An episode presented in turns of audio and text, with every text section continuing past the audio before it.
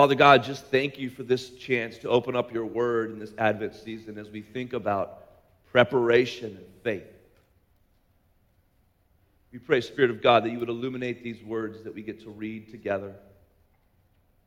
Even right now, God, that you would remind us of just the incredible grace of your scripture. That we get to learn from the living, powerful, inerrant, authoritative Word of God. Speak, your servants are listening. We pray this together in the name of Jesus, our Savior and our King. Amen. This morning, as we think about the second Sunday in Advent and join in this Advent in exile in Isaiah, this Christmas longing, I have a question for you, and the question is this How are you preparing this Advent season? Preparing seems to be a part of the Christmas season. Right? As we think about the, the value of preparation, we could just think about whether you're a Christian or not, that, that, that there's gifts to be bought.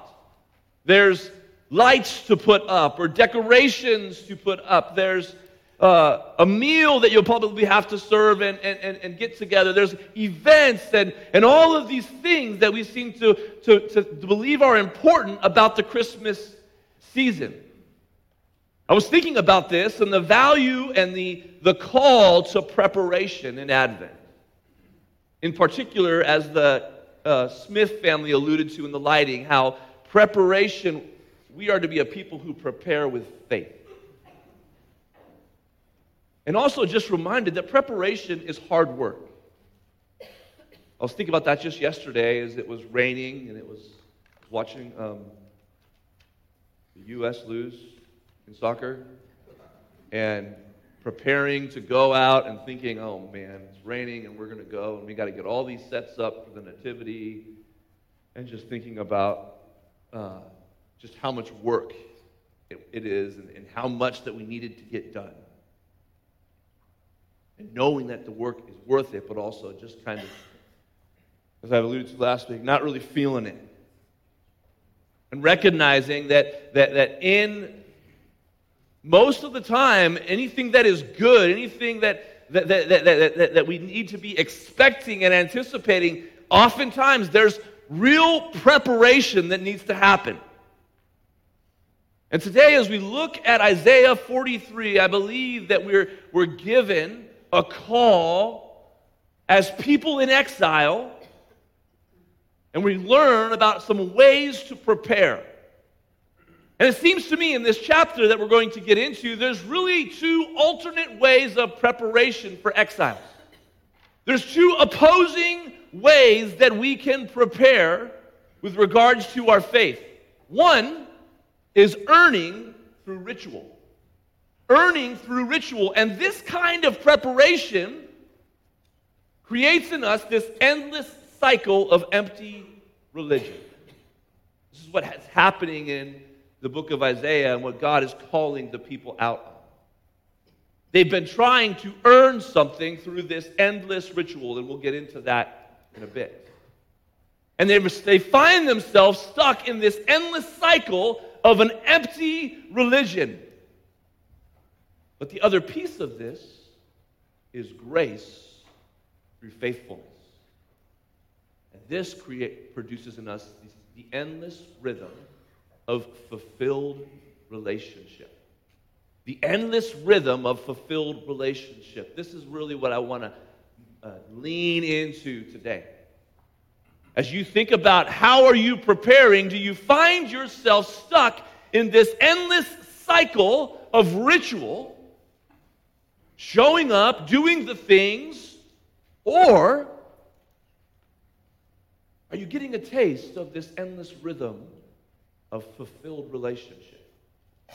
Here in Isaiah, I think that we get this theme in the whole book of chapter 43. Now, we're going to really zero in right in the center of the message, but I think it's important that you also understand what is happening in the chapter. And as we think about how we're preparing we can learn from Isaiah. We can learn from his word to the people that are in exile. And the first thing that I believe the Lord wants the people to know as they're feeling this angst, as they're feeling this, we need to prepare, we need to do this work, is that there's this comfort. And this is how the whole chapter is framed as God is talking to his people. His people who have sinned against him, his people who have, under evil kings, have, have followed idolatry and, and wandered from the Lord. We see this comfort, and the comfort is this I belong to God. Turn to the person next to you and say, I belong to God. Belong to God. As you think about this, uh, how do we be a people who live in the endless rhythm of, of faithful relationship with the Lord? Is this key that we understand that we belong to God. And the Lord is making this point to the people in exile here in Isaiah 43. Notice what he says in the very first verse of 43. In 43, verse 1, says, But now says the Lord, He who created you, O Jacob, He who formed you, O Israel, He says, Fear not, for I have redeemed you. I have called you by name. I have this circled and underlined. You are mine. You are mine. There's this comfort in God's, in God's people as they think about all this preparation that it's not so much about what they're doing, it's about who they belong to. It's not so much about these rituals and all these things that they're supposed to be doing. It's about who they belong to. It's about who their Redeemer is. So, as we think about this, we recognize that this chapter is framed with this comfort. But it's not just comfort. The, the, the whole first six or seven verses are this beautiful statement that we'll get into in a little bit of God's faithfulness to his people. But he also wants to be very clear that as you think about, as we together in this Advent season think about preparation, that we don't just prepare with comfort, we prepare with grace. And this is the truth that only God can save us. Turn to the person next, next to you and say, Only God can save you. Maybe say, Praise God. Only God can save us. This is this reminder here as we think about these alternate ways of preparation. Remember, the endless cycle of, of, of, of religion is ritual. Put that next slide up. We have these two alternate ways of preparation. One is this endless cycle of empty religion, the other is this endless rhythm of fulfilled relationship. And the fulfilled relationship here that God is telling his people is, is that he's the only one that can get them out. Is that he's the only one that can be their redeemer. And as you look at this here in the next section of chapter 43, we see this beautiful hope, not just for the people of God, but for all the nations. You can see in verse 9, it says that all the nations gather together and the peoples assemble. Who among them can declare this and show us the former things? It's like this longing. And then in verse 11, God says this He says, I, I am the Lord, and besides me there is no Savior. As you think about this Christmas season, what kind of preparation you are having, we think about this in this Advent, I would encourage you to think about this comforting grace. That I belong to God, that only God can save us. And this is God's word to the people in exile in Babylon.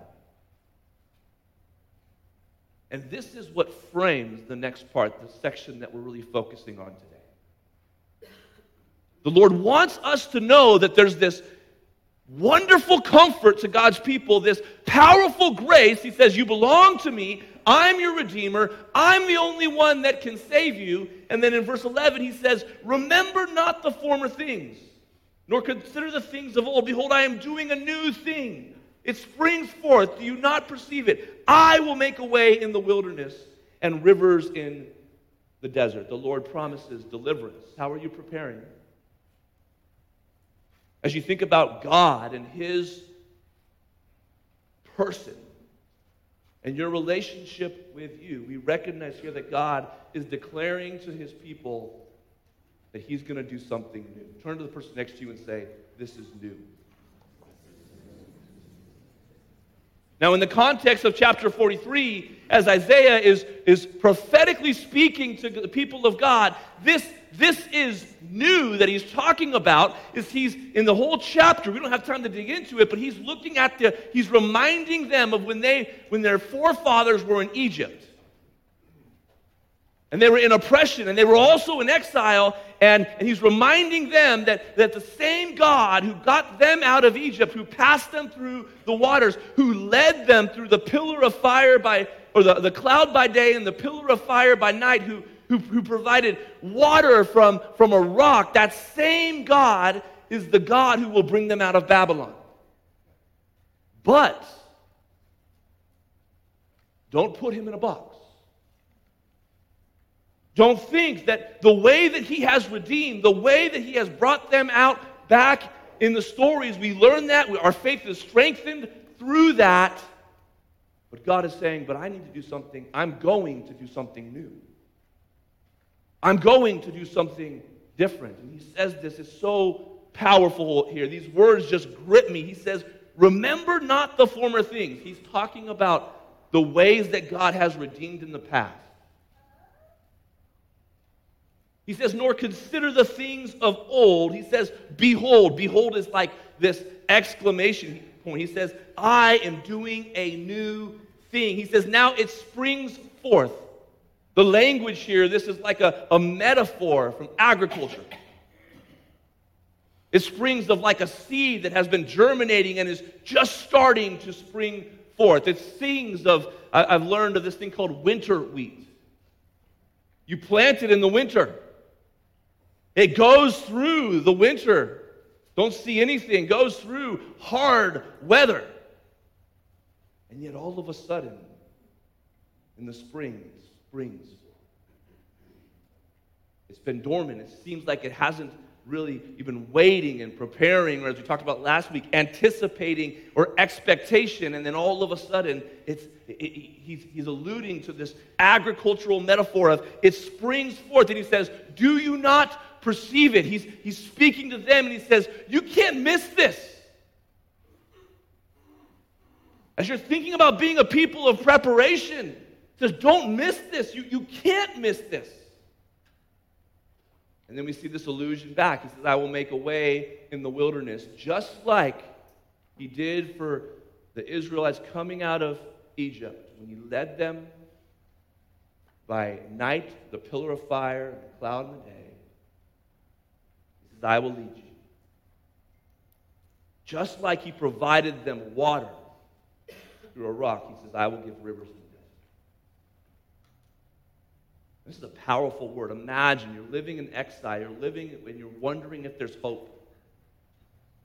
It's also such a good word for you and me today. You're wondering how this feels like a desert wasteland. This feels like a dark moment. This feels like so much shadow, our devotional this week, in our Advent devotional, we talked about this shadow and light. And shadows, as hard as they are, they also reveal that you must have a light source. And so we see this here, this new thing that is springing forth. We see comfort, we see grace, we see deliverance.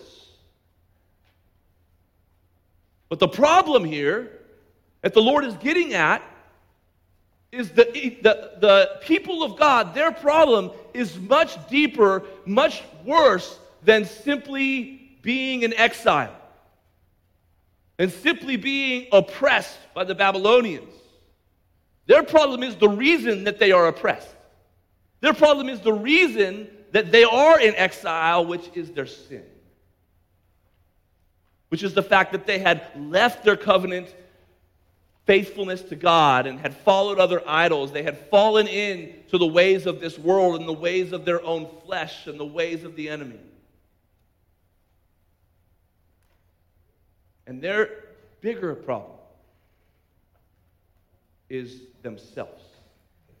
Yes, in the moment they're in Babylon, but God, is He's saying, I am doing something new. We recognize that should he bring them out of Babylon and bring them back into Jerusalem, it might be fine for a season, but they're still human, right?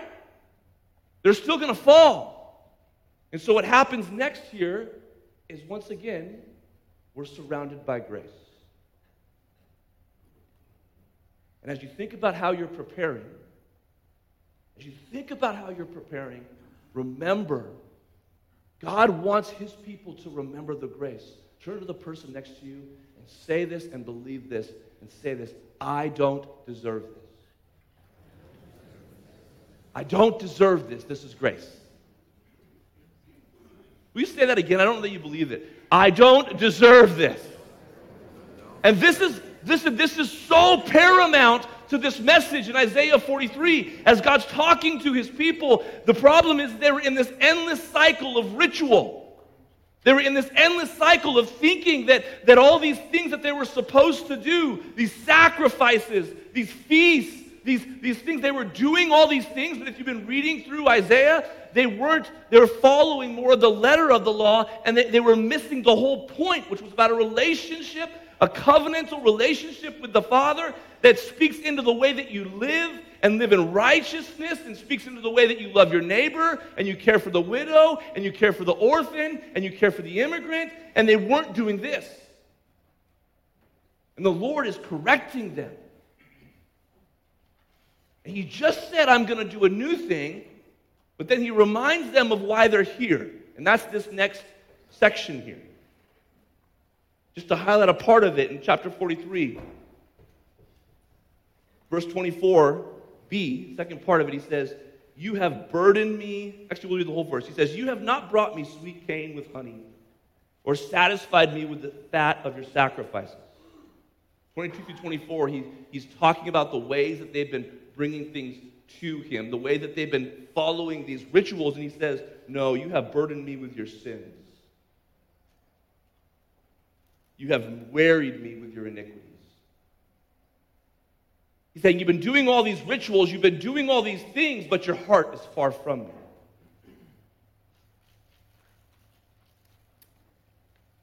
But notice what he says here.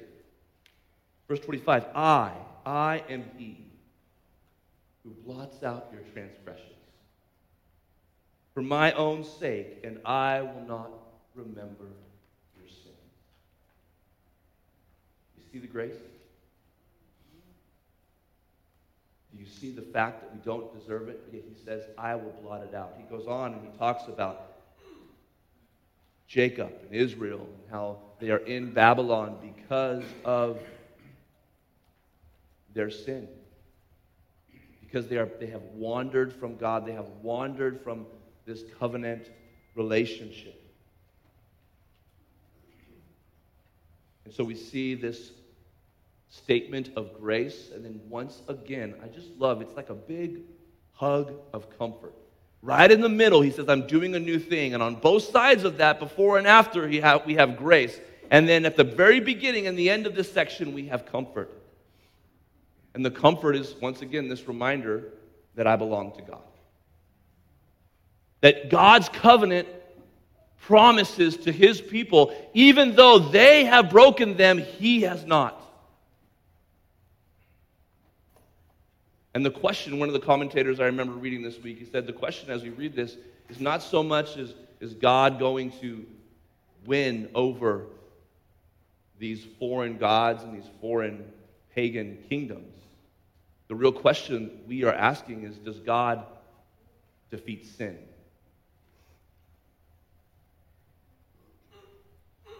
We know the answer. And we see this here. Look at what happens here. Look at the comfort here in verses 3 through 5 of chapter 44. It says this For I will pour water on the thirsty land and streams on the dry ground. He says, I will pour my spirit upon your offspring. He will pour out his spirit. We believe that this is a reference not only to, to Christ himself, but to Pentecost, to the hope of the Spirit of God. And my blessing on your descendants. This is for you and for me, for all who have confessed. They shall spring, spring up among the grass like willows by flowing streams. This one will say, Look at this, I am the Lord's.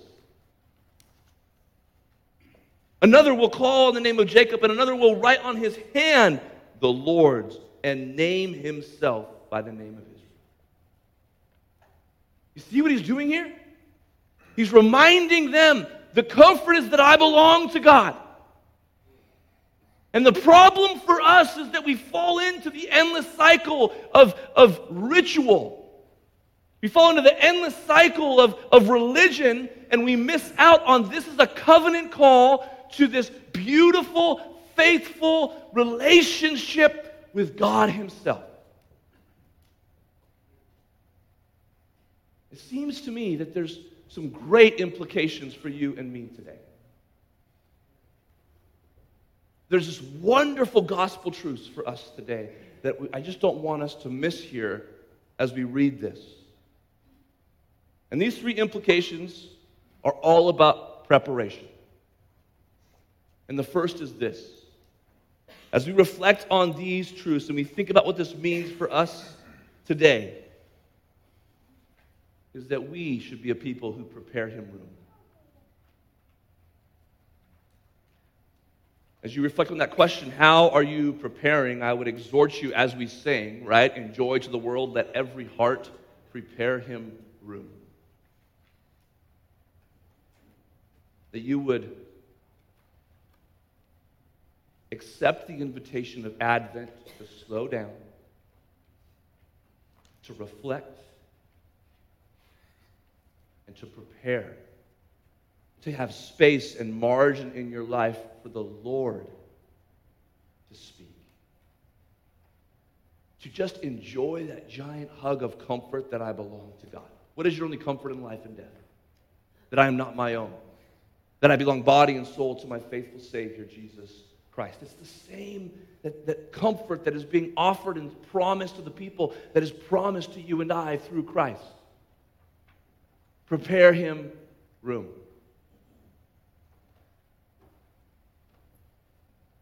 This last Friday, we had our Remember When brunch. It's so fun to be together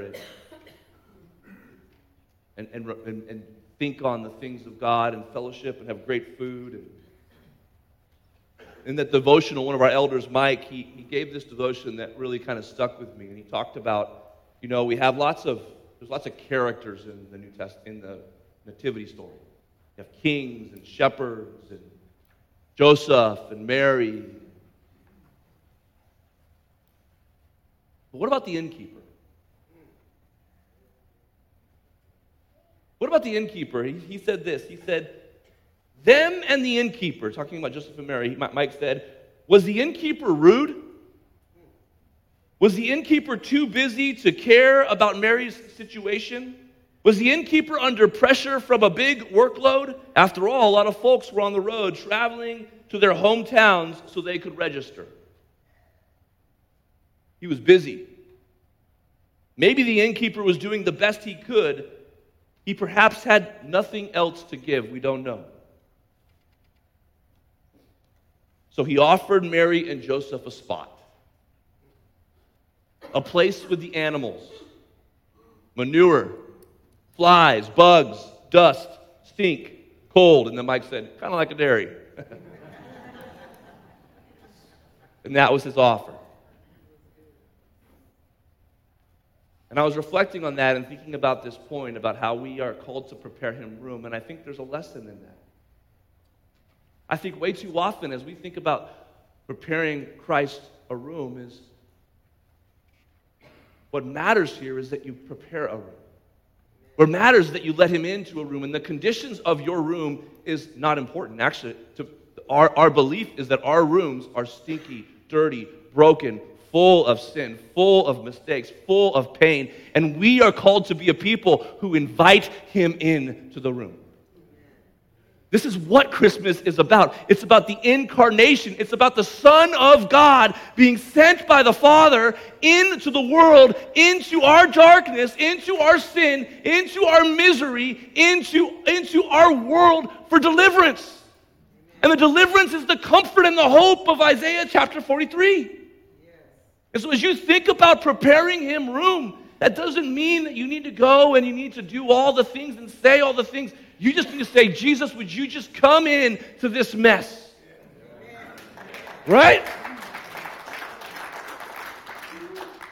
So, as you think, as we reflect on this together, I just know that this is so paramount to us is that it's about belonging to Him and inviting Him into the room.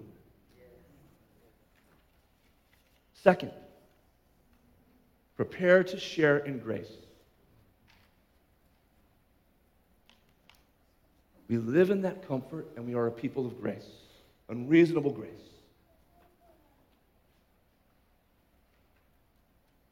We are invited into this. I, I, look at the communion table.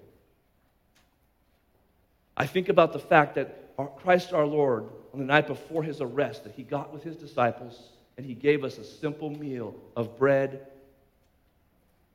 and wine to signify his brokenness for me his blood shed for me. And every time I eat of this, I'm reminded of his grace. And we together are invited to share in his grace.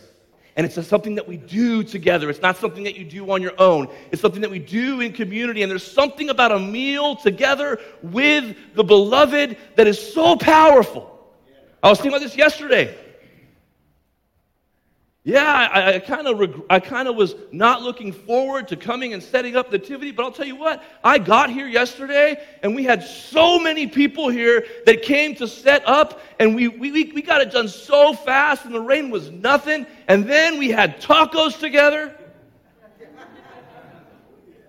And those were like the best tacos, burritos I think I've ever had. And I remember sitting together and just thinking like, I am so blessed to be in this faith community. To know that this work of preparation that we do together, this hard work that Christ has called us into, is it's a communion work. It's a work that we do with Him when He says, Take my yoke upon me and learn from me. It's a relational work, and we're called to be yoked together in communion. Prepare to share in grace. In Mike's devotional, he said this He said, I think we and the innkeeper should spend some time here with our King Jesus, who's wrapped in swaddling clothes. Let's adore with the innkeeper because we know that this baby, baby Jesus, changes everything.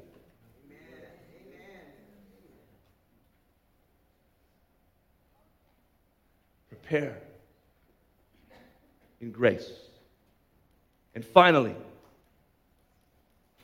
what seems to be the main emphasis of this text that we can really easily miss is prepare for something new. This is really uncomfortable, friends, and really exciting all at the same time. Prepare for something new. We know that if it's of the Lord, it will be transformative.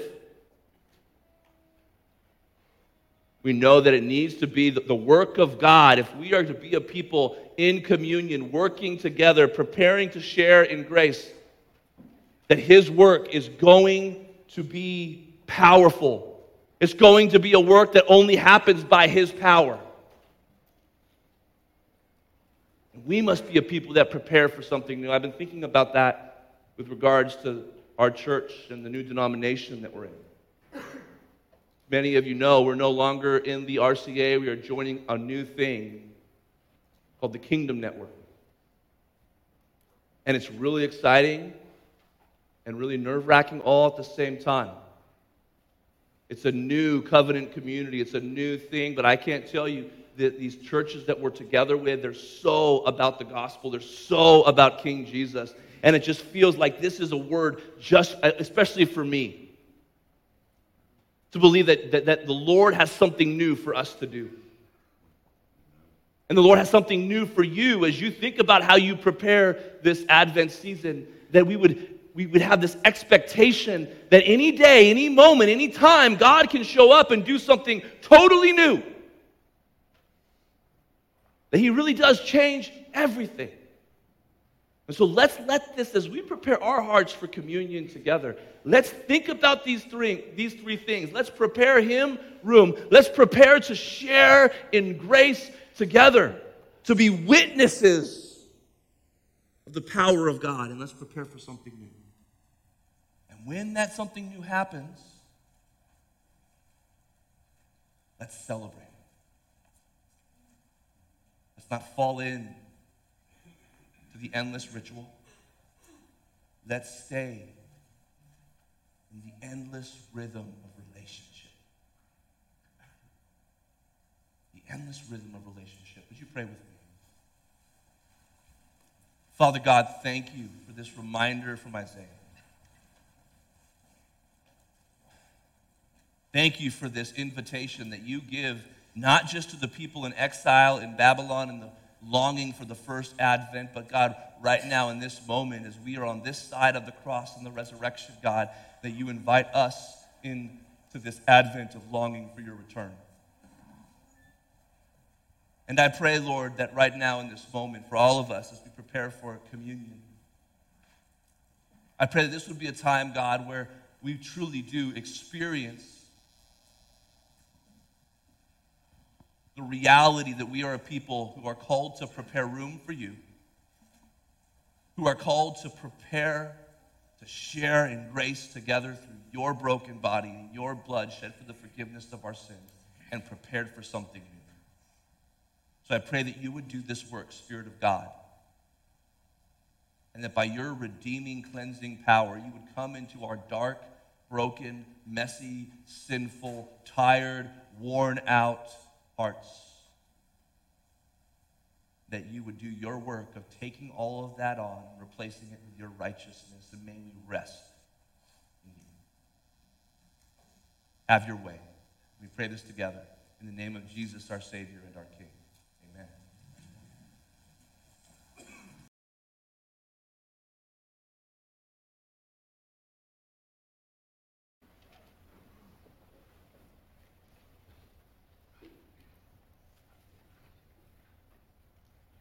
Father God, just thank you for this chance to open up your word in this Advent season as we think about preparation and faith. We pray, Spirit of God, that you would illuminate these words that we get to read together. Even right now, God, that you would remind us of just the incredible grace of your scripture. That we get to learn from the living, powerful, inerrant, authoritative word of God. Speak, your servants are listening. We pray this together in the name of Jesus, our Savior and our King. Amen. This morning, as we think about the second Sunday in Advent and join in this Advent in exile in Isaiah, this Christmas longing, I have a question for you, and the question is this How are you preparing this Advent season. Preparing seems to be a part of the Christmas season. Right? As we think about the, the value of preparation, we could just think about whether you're a Christian or not, that, that, that there's gifts to be bought. There's lights to put up or decorations to put up. There's uh, a meal that you'll probably have to serve and, and, and, get together. There's events and, and all of these things that we seem to, to, to believe are important about the Christmas season. I was thinking about this and the value and the, the call to preparation in Advent. In particular, as the uh, Smith family alluded to in the lighting, how preparation, we are to be a people who prepare with faith. And also just reminded that preparation is hard work. I was thinking about that just yesterday as it was raining and it was watching um, the U.S. lose in soccer and preparing to go out and thinking, oh man, it's raining and we're going to go and we got to get all these sets up for the nativity and just thinking about uh, just how much work it, it is and, and how much that we needed to get done. And knowing that the work is worth it, but also just kind of, as I alluded to last week, not really feeling it.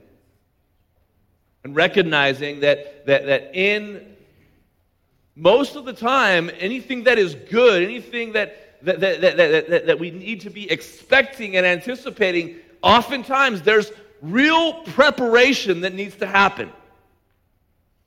And today, as we look at Isaiah 43, I believe that we're, we're given a call as people in exile, and we learn about some ways to prepare. And it seems to me in this chapter that we're going to get into, there's really two alternate ways of preparation for exiles. There's two opposing ways that we can prepare with regards to our faith. One is earning through ritual earning through ritual. And this kind of preparation creates in us this endless cycle of empty religion. This is what is happening in the book of Isaiah and what God is calling the people out of.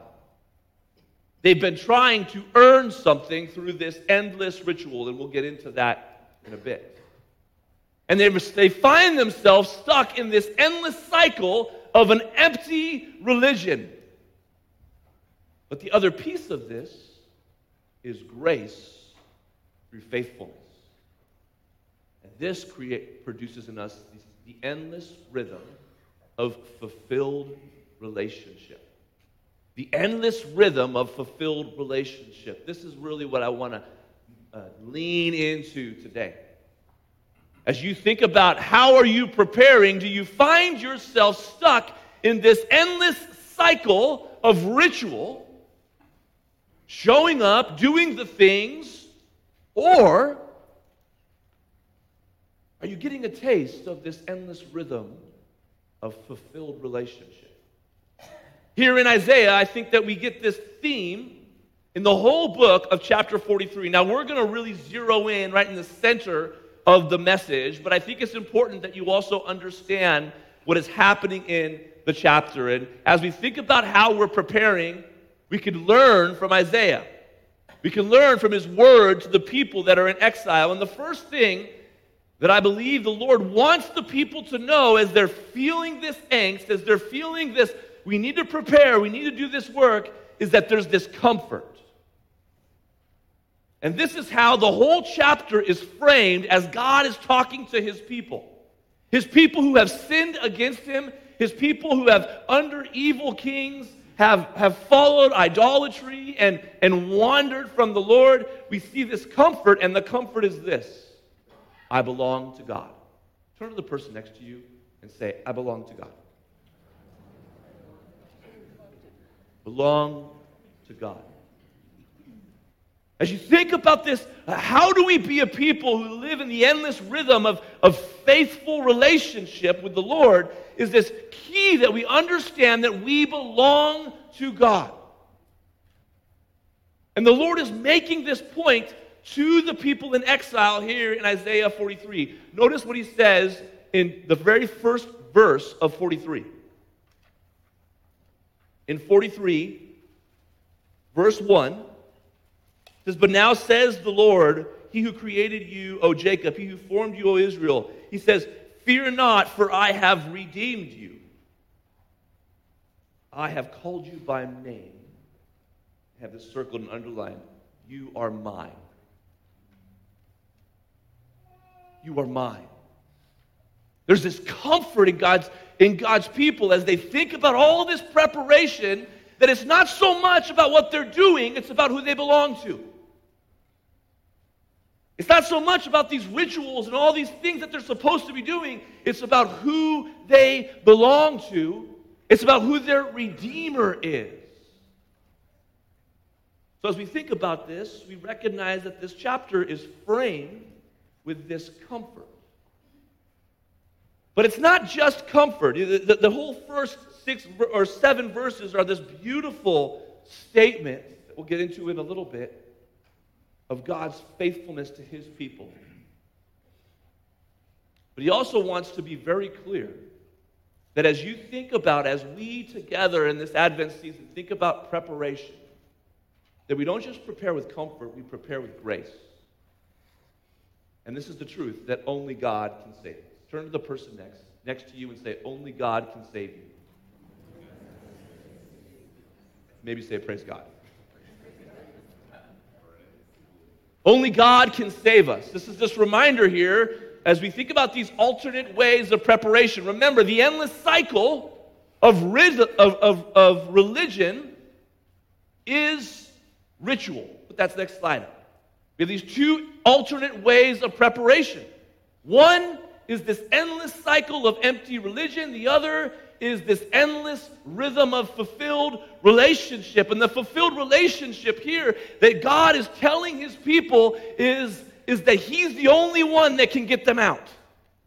Is that he's the only one that can be their redeemer. And as you look at this here in the next section of chapter 43, we see this beautiful hope, not just for the people of God, but for all the nations.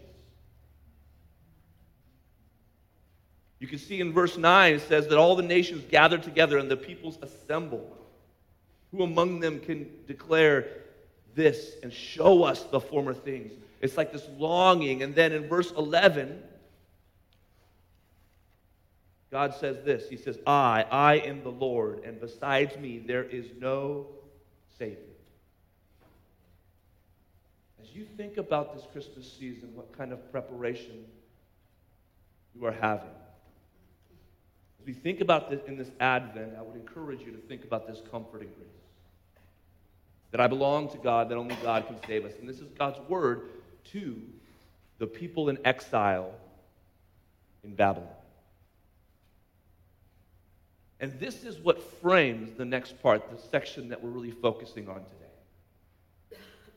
The Lord wants us to know that there's this wonderful comfort to God's people, this powerful grace. He says, You belong to me. I'm your Redeemer. I'm the only one that can save you. And then in verse 11, he says, Remember not the former things, nor consider the things of old. Behold, I am doing a new thing. It springs forth. Do you not perceive it? I will make a way in the wilderness and rivers in the desert. The Lord promises deliverance. How are you preparing? As you think about God and His person and your relationship with you, we recognize here that God is declaring to His people that He's going to do something new. Turn to the person next to you and say, This is new. Now, in the context of chapter 43, as Isaiah is, is prophetically speaking to the people of God, this, this is new that he's talking about. Is he's in the whole chapter, we don't have time to dig into it, but he's looking at the, he's reminding them of when they, when their forefathers were in Egypt and they were in oppression and they were also in exile. And, and he's reminding them that, that the same God who got them out of Egypt, who passed them through the waters, who led them through the pillar of fire by, or the, the cloud by day and the pillar of fire by night, who, who, who provided water from, from a rock, that same God is the God who will bring them out of Babylon. But don't put him in a box. Don't think that the way that He has redeemed, the way that He has brought them out back in the stories, we learn that. Our faith is strengthened through that. But God is saying, but I need to do something. I'm going to do something new. I'm going to do something different. And He says this is so powerful here. These words just grip me. He says, Remember not the former things. He's talking about the ways that God has redeemed in the past. He says, nor consider the things of old. He says, behold. Behold is like this exclamation point. He says, I am doing a new thing. He says, now it springs forth. The language here, this is like a, a metaphor from agriculture. It springs of like a seed that has been germinating and is just starting to spring forth. It sings of, I've learned of this thing called winter wheat. You plant it in the winter. It goes through the winter. Don't see anything. Goes through hard weather. And yet, all of a sudden, in the spring, springs. It's been dormant. It seems like it hasn't really you've been waiting and preparing, or as we talked about last week, anticipating or expectation, and then all of a sudden, it's it, it, he's, he's alluding to this agricultural metaphor of it springs forth, and he says, "Do you not perceive it?" He's he's speaking to them, and he says, "You can't miss this." As you're thinking about being a people of preparation, says, "Don't miss this. You you can't miss this."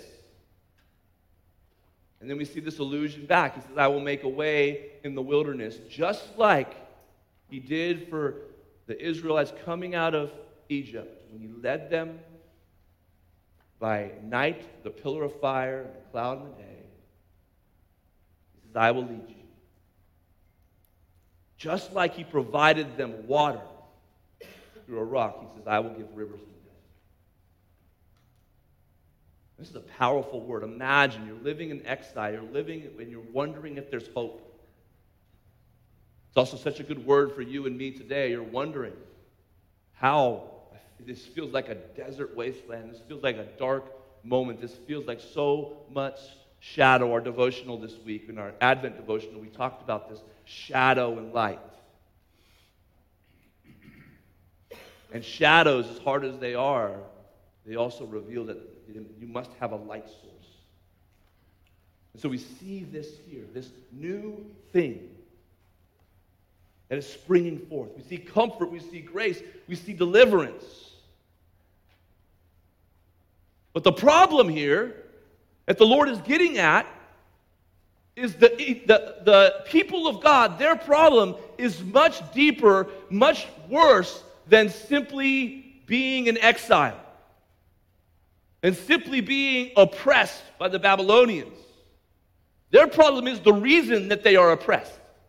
Their problem is the reason that they are in exile, which is their sin. Which is the fact that they had left their covenant faithfulness to God and had followed other idols. They had fallen into the ways of this world and the ways of their own flesh and the ways of the enemy. And their bigger problem is themselves. Yes, in the moment they're in Babylon, but God, He's saying, I am doing something new. We recognize that should He bring them out of Babylon and bring them back into Jerusalem, it might be fine for a season, but they're still human, right? They're still going to fall.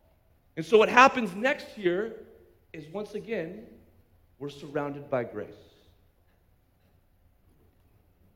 And as you think about how you're preparing, as you think about how you're preparing, remember God wants his people to remember the grace. Turn to the person next to you and say this and believe this and say this I don't deserve this. I don't deserve this. This is grace. Will you say that again? I don't know that you believe it. I don't deserve this. And this is this, this is so paramount to this message in Isaiah 43 as God's talking to his people. The problem is they're in this endless cycle of ritual.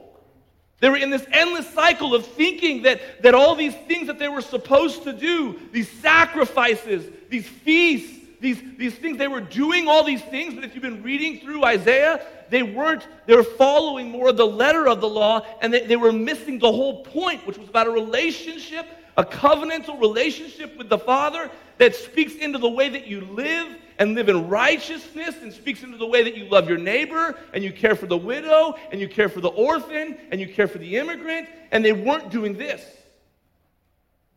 And the Lord is correcting them.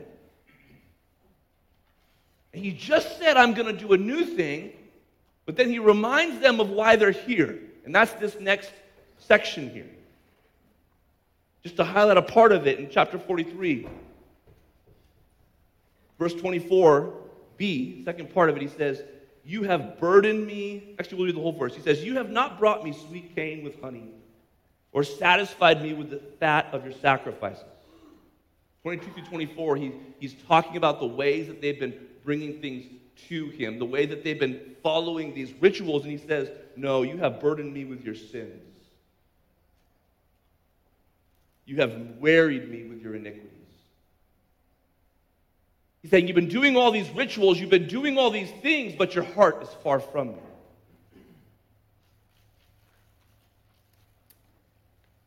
But notice what he says here. Verse 25 I, I am he who blots out your transgressions for my own sake, and I will not remember your sins. You see the grace? Do you see the fact that we don't deserve it, yet he says, I will blot it out? He goes on and he talks about Jacob and Israel and how they are in Babylon because of their sin. Because they, are, they have wandered from God, they have wandered from this covenant relationship. And so we see this statement of grace, and then once again, I just love it's like a big hug of comfort. Right in the middle, he says, I'm doing a new thing. And on both sides of that, before and after, we have grace. And then at the very beginning and the end of this section, we have comfort. And the comfort is, once again, this reminder that I belong to God. That God's covenant promises to his people, even though they have broken them, he has not. And the question, one of the commentators I remember reading this week, he said, the question as we read this is not so much as is God going to win over these foreign gods and these foreign pagan kingdoms.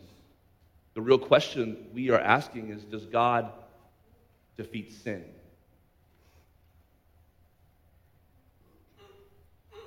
We know the answer. And we see this here. Look at what happens here. Look at the comfort here in verses 3 through 5 of chapter 44. It says this For I will pour water on the thirsty land and streams on the dry ground. He says, I will pour my spirit upon your offspring. He will pour out his spirit. We believe that this is a reference not only to, to Christ himself, but to Pentecost, to the hope of the Spirit of God and my blessing on your descendants. This is for you and for me, for all who have confessed. They shall spring, spring up among the grass like willows by flowing streams. This one will say, Look at this, I am the Lord's. Another will call in the name of Jacob, and another will write on his hand the Lord's and name himself by the name of Israel. You see what he's doing here? He's reminding them the comfort is that I belong to God. And the problem for us is that we fall into the endless cycle of, of ritual.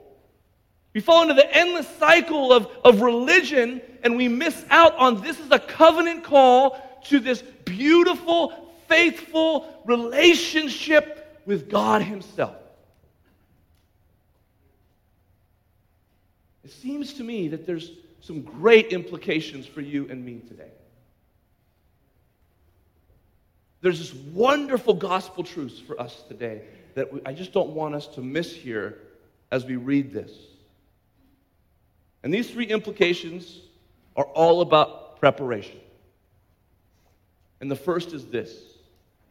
As we reflect on these truths and we think about what this means for us today, is that we should be a people who prepare him room. As you reflect on that question, how are you preparing? I would exhort you as we sing, right? In joy to the world, let every heart prepare him room. That you would accept the invitation of Advent to slow down, to reflect, and to prepare, to have space and margin in your life for the Lord to speak. To just enjoy that giant hug of comfort that I belong to God. What is your only comfort in life and death? That I am not my own. That I belong body and soul to my faithful Savior, Jesus Christ. It's the same that, that comfort that is being offered and promised to the people that is promised to you and I through Christ. Prepare him room.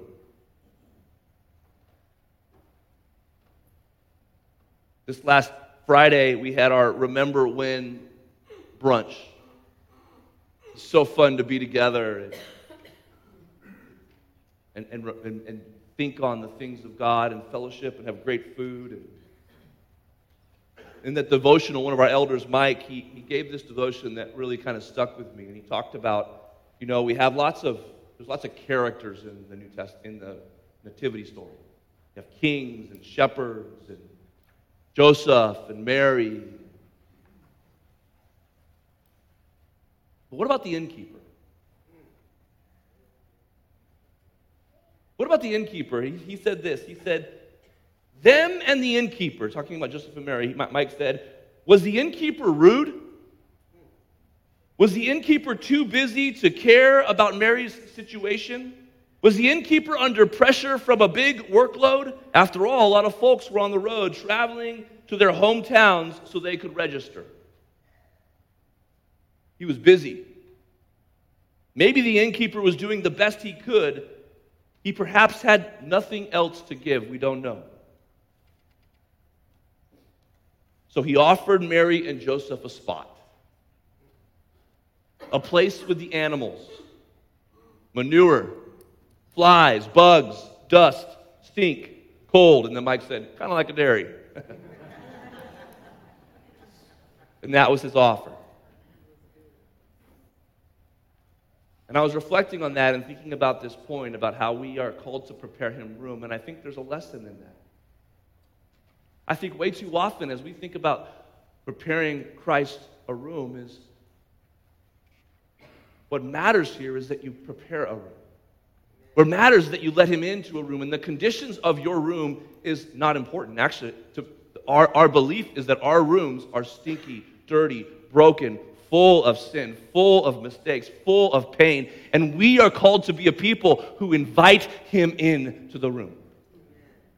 This is what Christmas is about. It's about the incarnation. It's about the Son of God being sent by the Father into the world, into our darkness, into our sin, into our misery, into, into our world for deliverance.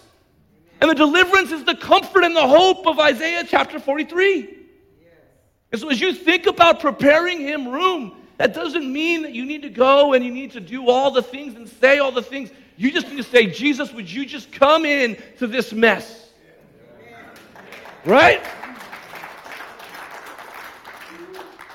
So, as you think, as we reflect on this together, I just know that this is so paramount to us is that it's about belonging to Him and inviting Him into the room. Second, prepare to share in grace. We live in that comfort and we are a people of grace, unreasonable grace.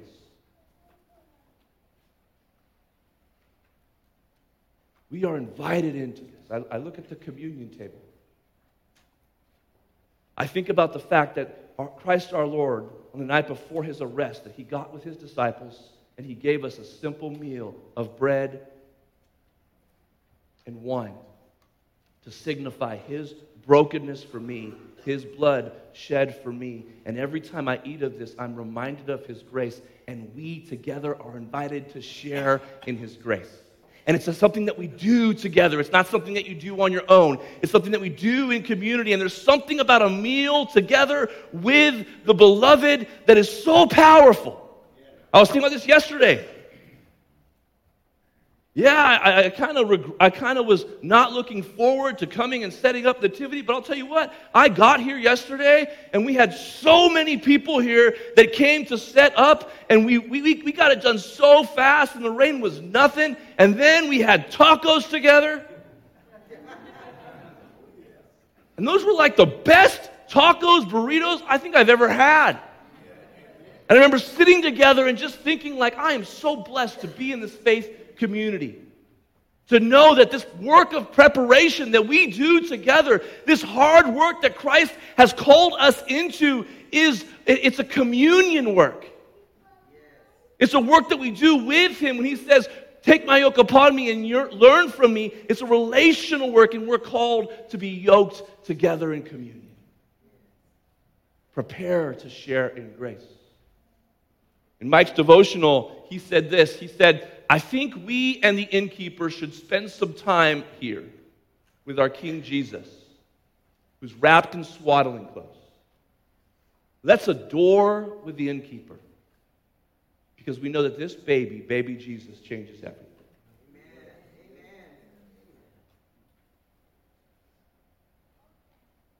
Prepare in grace. And finally,